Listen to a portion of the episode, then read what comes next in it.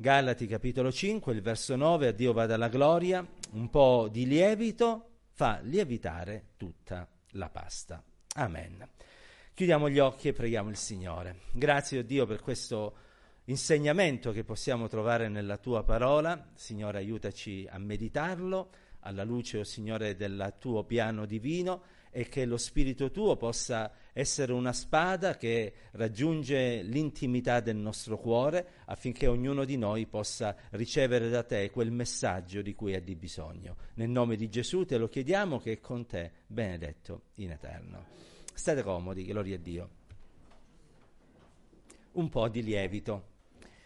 Eh, I lieviti eh, sono una cosa che in natura mh, mm, è diffusa eh, ad esempio la fermentazione del vino è frutta dei lieviti. I lieviti sono dei funghi, in alcuni casi mm, unicellulari, sono, oh, non si può fare col dito perché sono eh, grandezze infinitesimali, si tratta di eh, millesimi di millimetri, quindi immaginate, sono infatti esseri microscopici, ci vuole una lente anche abbastanza potente per poterli vedere sono alla base della fermentazione del vino, dicevamo ad esempio, sono anche eh, alla base, che so, della fermentazione della pasta, chiamiamola così. Il lievito madre, ad esempio, eh, è caratterizzato dal fatto che c'è la presenza di eh, alcuni batteri di natura eh, lattica, i lactobacillis, ne avrete sentiti parlare nella pubblicità che facevano una volta di un certo tipo di yogurt, e questi qua, eh, secondo un processo chimico molto complicato, eh, cominciano a fermentare, a produrre dei gas, anidride carbonica, oltre che naturalmente degli acidi, e quindi questi gas fanno sì che la pasta si gonfi, si lieviti, eh, e ad esempio la pasta della pizza, la pasta del pane hanno proprio queste caratteristiche qua. Nella Bibbia si parla anche dei lieviti, eh, se ne parla sin dalla Genesi, eh, perlomeno se ne parla eh, in senso lato, cioè eh, quando Abramo ad esempio accolse i due angeli che dovevano andare a Sodoma e li portò a casa sua, gli offrì, se vi ricordate, dei pani senza lievito, il che ci fa capire che c'erano anche i pani con lievito e che le proprietà di questi eh, elementi erano già note a quel tempo. Ora, il lievito nella Bibbia è qualcosa che mh, mm, è presentato sia nell'Antico che nel Nuovo Testamento. E solitamente, tranne forse nell'esempio della parabola di Gesù riguardo al regno di Dio, che dice che come il lievito che viene messo nella pasta, e qui al, vuole, Gesù voleva dare l'idea di come si diffonde il Vangelo e il regno del Signore, in generale i lieviti sono presentati come un qualcosa di negativo, quindi non buono. E questo proprio per la loro caratteristica, cioè il fatto che con facilità si diffondono e hanno degli effetti eh, quasi incontrollabili. Eh, a questo riguardo vi ricorderete che ad esempio nell'Antico Testamento, quando venne festeggiata, o meglio venne istituita la Pasqua del Signore, il Signore stabilì per questo tipo di festività che per una settimana si dovevano mangiare pani azimi, cioè pani senza lievito, e che nel celebrare la Pasqua non ci doveva essere traccia di lievito nelle case degli israeliti. Più in generale, se andate a guardare la legge mosaica relativa alle offerte, sia quelle per il perdono dei peccati, le oblazioni, sia quelle relative ai ringraziamenti, cioè a un, qualcosa, a un senso di gratitudine per l'opera di Dio, tutte le offerte dovevano essere fatte senza lievito. Il lievito era qualcosa che doveva essere tolto dalla presenza degli israeliti quando celebravano il culto al Signore. E sapete altrettanto bene che nell'Antico Testamento è nascosto il Nuovo e nel Nuovo è rivelato l'Antico Testamento.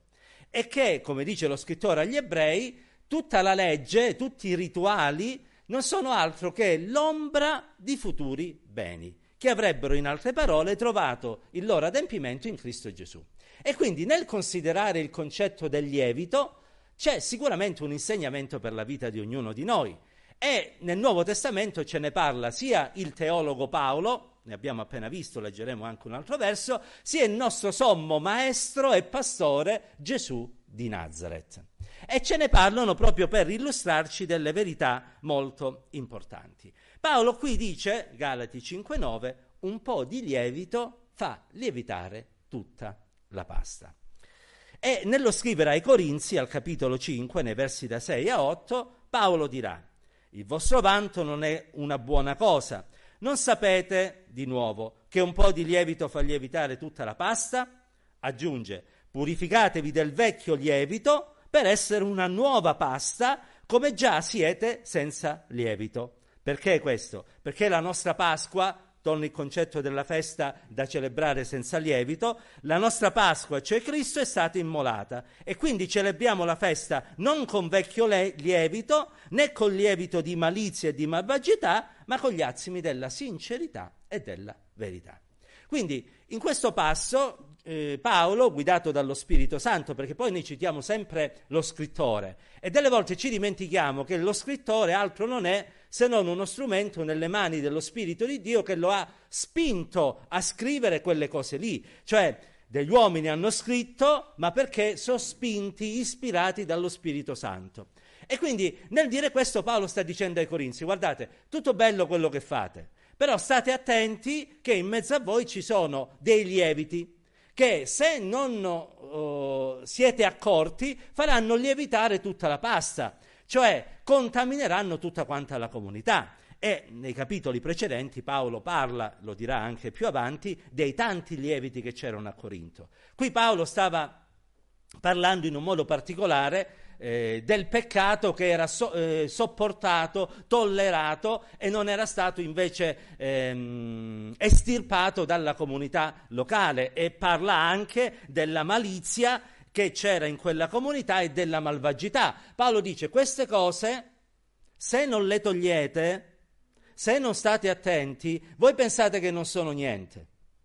Ma vi voglio dire che quel lievito poi contaminerà tutta la pasta. Cioè voi individualmente e poi di riflesso come intera comunità vi troverete nei guai da un punto di vista spirituale. E lo stesso Paolo stava dicendo ai Galati, ai Galati il rimprovero qual era? Avevano cominciato per lo spirito, ora volevano continuare per la carne. E gli dice, infatti se leggete il verso 8, dice, eh, sempre di Galati 5, eh, gli dice una, ehm, verso 7, scusate, voi correvate bene, chi vi ha fermati perché non ubbidiate più alla verità? avevano iniziato nel modo giusto, ora volevano continuare per la via sbagliata. Ora, quando Paolo parlerà di opere della carne, lo dirà qualche verso più avanti, fa sicuramente riferimento a cose ehm, che ci fanno venire l'orticaria, tipo la fornicazione, l'impur- l'impurità, eh, la dissolutezza, ehm, le orge, le gozzoviglie, ma parlerà anche eh, della eh, idolatria, dell'inimicizia, della discordia, della gelosia, delle contese, delle ire, delle divisioni. E Paolo gli sta dicendo, guardate che questi qua sono lieviti, che se voi non li tenete nella giusta considerazione, una volta che contamineranno la pasta della vostra vita, eh, poi sarà difficile fermarla, perché dalla eh, discordia nasce il rancore, e dal rancore viene fuori l'odio, e dall'odio poi viene fuori ogni forma di cattivazione, perché dai, dagli sguardi maliziosi vengono fuori poi situazioni eh, non proprio oh, nobili da un punto di vista cristiano. Quindi Paolo gli sta dicendo un po' di lievito arriverà a contaminare tutta la vostra vita, sia come individui, come cristiani, e poi naturalmente anche come comunità. Perché naturalmente l'interesse di Paolo era rivolto alla Chiesa che era in Galazia, alla Chiesa che era a Corinto, e la volontà di Paolo, ma ripeto, è lo Spirito Santo che sta ispirando Paolo, era che quelle chiese fossero una luce in quel mondo di tenebre dove stavano vivendo. D'altronde Gesù cosa ci ha detto? Voi, lo diceva ai credenti, dovete essere la luce del mondo e il sale della terra, perché siete l'unica speranza per questo mondo, l'unica speranza di vedere il riflesso della santità di Dio, l'unica speranza di vedere la bellezza di Dio stesso. E quindi dovete illuminare questo mondo che è ottenebrato, non potete far sì che si metta un moggio sulla vostra lampada, perché poi a quel punto non sareste più luce, non potete diventare insipidi come questo mondo, perché non sareste più sale. E allora affinché questo non avvenga, state attenti ai lieviti, perché un po' di lievito fa lievitare tutta quanta la pasta. E questo discorso che Paolo sta facendo, in effetti riprende un discorso che già Gesù, ripeto, il nostro sommo maestro, aveva fatto. Perché Gesù, ad esempio, nel parlare ai suoi discepoli, a un certo punto gli dice, guardatevi bene dal lievito dei farisei e dei sadducei. E i discepoli, che avevano un intuito spirituale straordinario, subito dissero, ce l'ha con noi che non abbiamo comprato il pane. E cominciarono a parlare tra di loro, ma Albino è aperto, ma il CRAI è chiuso, dove lo andiamo a prendere? E Gesù li guardò e gli disse, ma, ma di che state ragionando? Ma vi rendete conto che io con cinque pani e due pesci ho sfamato le folle? Secondo voi, mo sono preoccupato che avete comprato o non avete comprato il pane? Quando, quello di cui io vi parlo, disse eh, Gesù, è il lievito dei farisei e dei sadducei. E allora capirono finalmente noi e i discepoli non è che siamo tanto svegli da un punto di vista spirituale, almeno io e i discepoli non siamo svegli da un punto di vista spirituale, capirono che aveva detto loro di guardarsi dall'insegnamento dei farisei e dei sadducei, che era un insegnamento apparentemente giusto, perché sembrava essere basato sulla Torah, cioè sulla legge di Mosè, e sulle tradizioni che i rabbini avevano inserito, ma che non era giusto. E questo ci ricorda l'importanza di stare attenti alle dottrine che pratichiamo e che predichiamo, perché se la dottrina sembra essere giusta, ma giusta non è perché non è basata sull'intero insegnamento biblico, diventa un lievito che fa lievitare tutta la pasta. E ripeto, quando parliamo di pasta guardiamo a noi stessi e poi guardiamo alla comunità in cui ci troviamo.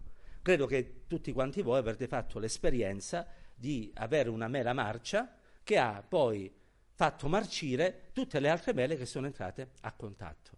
È una cosa naturale che però ci dà un insegnamento spirituale. Ecco perché quando oh, nel campo di Giosuè, eh, libro omonimo, avvenne che qualcuno, Acan, aveva preso dell'interdetto, Dio disse sia tolto l'interdetto. E se vi ricordate, Acan con tutto l'interdetto, non fecero una bella fine. Perché il campo di Israele doveva essere un campo puro. Per questo la parola di Dio dice che il lievito deve essere tolto via. Allora il Signore ci aiuti a stare attenti a tutte quelle dottrine che estromettono la santificazione, la consacrazione, che svendono il Vangelo riducendolo a qualcosa di assimilabile al compromesso col mondo Basta avere una buona teoria, poi quello che si fa non fa nulla. Questa è una dottrina che c'è oggi, ma che c'era già ai tempi di Paolo. Tant'è che Paolo, nello scrivere ai Romani, dirà: Noi che siamo salvati, e siccome dove il peccato abbonda, la grazia sovrabbonda, che facciamo? Continueremo a peccare? No, di certo, dice Paolo, perché quella grazia ci ha liberati dalla schiavitù del peccato. La grazia è potente a vincere ogni peccato e tutti i peccati sono perdonabili in Cristo Gesù, tranne la bestemmia contro lo Spirito Santo. Ma una volta che si è salvati, come dice un nostro cantico che poi trae origine dall'insegnamento biblico, la vita cambia dove arriva, dove regna il Signore Gesù Cristo. E allora il lievito di tutte le dottrine che non parlano più di santificazione, di consacrazione, della necessità di una buona testimonianza, devono essere levate via. Perché quel lievito là contaminerà tutta la pasta. Che succede? Una cosa sciocca, ora vi dirò. Quando si comincia, eh, o meglio, partiamo da un proverbio. Quando tu dai la stura all'acqua, non la fermi più. Cioè, sei in una diga si crea una crepa e da quella crepa comincia a infilarsi un po' di acqua. Quella diga, state certi, che dopo un po' esplode e tutto quello che c'è giù verrà travolto. Ora, delle volte Satana arriva a noi con i suoi piccoli suggerimenti. Non ti preoccupare se hai detto una bugia, stai tranquillo, sono cose che succedono. E noi, anziché andare al Signore e dire Signore perdonami perché non dovevo mentire, tu mi hai detto che devo dire sempre la verità, ce ne stiamo lì tranquilli, vabbè, una bugia. E dai, succede nella vita, no? Siamo tutti fragili, specchiamo tutti, quindi che vuoi che sia una bugia? È una cosa che succede. Ma quella cosa lì, piano piano, ci spingerà la prossima volta che diremo la seconda bugia, a starcene tranquilli ancora. E poi la terza, poi la quarta, perché le bugie sono come le ciliegie. Brava. Una tira l'altra. E poi ci si abitua e si pensa che sia normale, ma dai, ma gloria a Dio, basta benedire il nome del Signore. Certo che il nome del Signore va benedetto, ci mancherebbe. Però attenzione ai lieviti perché poi quel lievito contamina la pasta. Ora, non è che voglio spaventarvi, eh, né tantomeno voglio fare terrorismo, però voglio ricordare a me e a voi quello che Dio diceva per mezzo del profeta Isaia. Voi alzate le vostre mani al cielo, voi ca- tutto qua. Io quando fate questo, gli diceva Israele, sia chiaro, io mi giro dall'altra parte, perché le vostre mani sono contaminate, c'è del lievito. E io non posso certamente guardare con favore quelle offerte che mi portate, anche perché gli diceva, guardate che io di offerte non è che ne ho bisogno, non è che mangio pane, mangio vitello ingrassato o mi piace sentire l'odore, quelle sono ombre di futuri beni, sono qualcosa che vi do affinché voi possiate imparare. E quindi il lievito deve essere tolto via. Gesù dirà ancora, guardatevi dal lievito di farisei che è anche ipocrisia e l'ipocrisia è un altro lievito terribile, cioè quando noi impariamo a recitare la parte del bravo cristiano evangelico di fede pentecostale, e là è un lievito molto pericoloso. Perché poi alla fine ci ritroviamo ad essere delle volte santi in chiesa e diavoli non solo in casa, anche fuori dalla casa. E quella è ipocrisia, è recita, è eh, mettere una maschera che va bene dentro la chiesa ma che poi fuori dalla chiesa togliamo via. Quello è un lievito pericoloso. Noi dobbiamo essere cristiani in chiesa, in casa, sul posto di lavoro, a scuola per gli studenti, ovunque ci troviamo. La nostra non è, non è un mestiere che abbiamo imparato, la nostra non è una fede che ci è stata tramandata, la nostra è un'esperienza personale fatta col Signore che poi viene alimentata dalla lettura della parola, dalla meditazione della parola, dalla preghiera, dalla comunione fraterna, dal condividere l'Evangelo di Gesù Cristo. Un po' di lievito, tra l'altro, dice Paolo, perché voi me lo insegnate, soprattutto le sorelle, che basta poco lievito, non è che dovete mettere chissà quanto per far lievitare la pasta. E qui quel po' mi mette in allarme, perché vuol dire che non è che ci vuole chissà che, ma basta niente eh, è da qualche anno che è diventato famoso un insetto, il punteruolo rosso. Perché è diventato famoso? Perché improvvisamente si sono viste le palme, questi alberi altissimi, grossi, che all'improvviso, perché c'è un punteruolo rosso, o anche più di uno, che è un problema per queste palme e si cercano le soluzioni. Ora, il punteruolo rosso è una bestiolina che va dai 2 ai 4 cm e mezzo massimo. E tu dirai che cos'è il punteruolo rosso rispetto a quella bestia di palma? Niente. O oh no? E niente. Però chi la vince? Il punteruolo rosso. Basta un po' di lievito. Poco poco. Appena appena. E tutta la pasta lievita. Delle volte questo lievito è esterno ma delle volte è interno. Sapete, eh, spero che non lo saprete mai, però se vi dovesse capitare c'è un altro problema che affligge il legno, non più le palme, ma i mobili. Sono i tarli. che sono anche qui degli insettini, eh? non è che sono chissà che cosa, che sono non, neanche lunghi dai 2 ai 4 cm, sono lunghi dai 3 ai 5 mm, quindi massimo mezzo centimetro. E tu non li vedi, al massimo a un certo punto li cominci a sentire, ma non li vedi. E, e tu eh, hai quei mobili belli, comprato un nuovo legno massiccio, chissà dura una vita. Io muoio, ma quello continuerà a vivere. Sì, sì, tranquilla. Se c'è il tarlo dentro, Mentre tu sei tutto bello orgoglioso del tuo mobile, guarda cosa ho comprato, quello continua a mangiare, quello c'ha fame, eh? c'è il verme solitario il tarlo. Quello mangia, mangia, ma all'improvviso, boom, casca giù. E ma com'è possibile? Era legno, era legno massiccio, ma c'era un po' di lievito che era dentro, che nessuno vedeva, che era ben nascosto. È normale che è caduto. Allora questo ci ricorda che la nostra vita spirituale è sempre in pericolo. E non possiamo sottovalutare un po' di lievito, perché un po' di lievito fa lievitare tutta la pasta. E allora non mi devo meravigliare se improvvisamente la mia vita potrebbe arrivare ad avere un crollo. Forse c'era un tarlo, un po' di lievito, che era dentro, e tanto nessuno lo vede, gloria a Dio. Eh, ma poi alla lunga gli effetti si notano. Perché c'è un punteruolo rosso, piccolino, me l'hanno detto che c'è, ma gloria a Dio, io vado avanti, io c'è il Signore. Ma se c'è, attento, perché il punteruolo è pericoloso. Basta un po' di lievito per far lievitare tutta la pasta. Allora, alla luce di questo insegnamento che troviamo nella parola di Dio, vogliamo trarre per noi un qualcosa che ci spinga a prendere una decisione ferma contro ogni forma di peccato che ci possa essere nella nostra vita. Perché basta un po' di lievito. Non dobbiamo arrivare per forza all'adulterio, non dobbiamo per forza arrivare all'omicidio, non dobbiamo per forza arrivare alla rapina. Basta un po' di lievito. Basta un po' di discordia, un po' di gelosia, un po' di invidia, uh, un po' di bugie, un po' di inganni, un po' di imbrogli. Basta un po' di lievito. E poi alla fine tutta la pasta si rovina. Chi si rovina? Solo colui che ha il lievito? Lui di, sì di sicuro, ma forse c'è un pericolo anche per tutto il resto della pasta.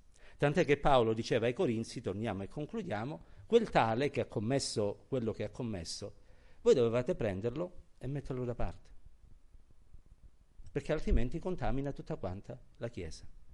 Allora vogliamo dire, Signore, aiutami affinché con la luce della tua parola io possa arrivare a scandagliare il mio cuore per vedere che non ci sia lievito. Vogliamo prendere l'attitudine, lo so che il paragone non regge, però l'attitudine di quella donna citata nella parabola della dramma perduta, che quando non trovava più la dramma prese un lume, cominciò a spazzare e a cercare fino a quando non trovò la dramma. Quello è in un senso. Proviamo ad applicarla facendo una forzatura a quello che stiamo dicendo stamattina con il lume che è la parola di Dio, che è una luce e una lampada.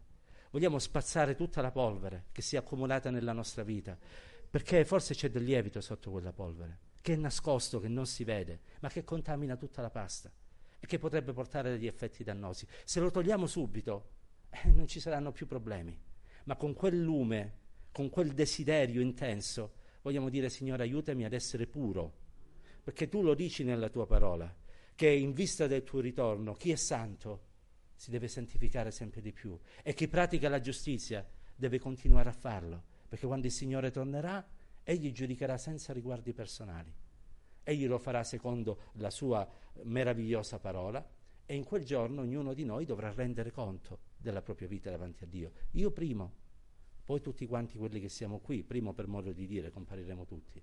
E quindi vogliamo dire, Signore, io voglio essere puro per essere un vaso nobile, utile al tuo servizio affinché tu possa trarre gloria dalla mia vita. Preghiamo il Signore, chiudiamo i nostri occhi, chiniamo il nostro capo e adoriamo il nostro Dio. Gloria al nome del Signore.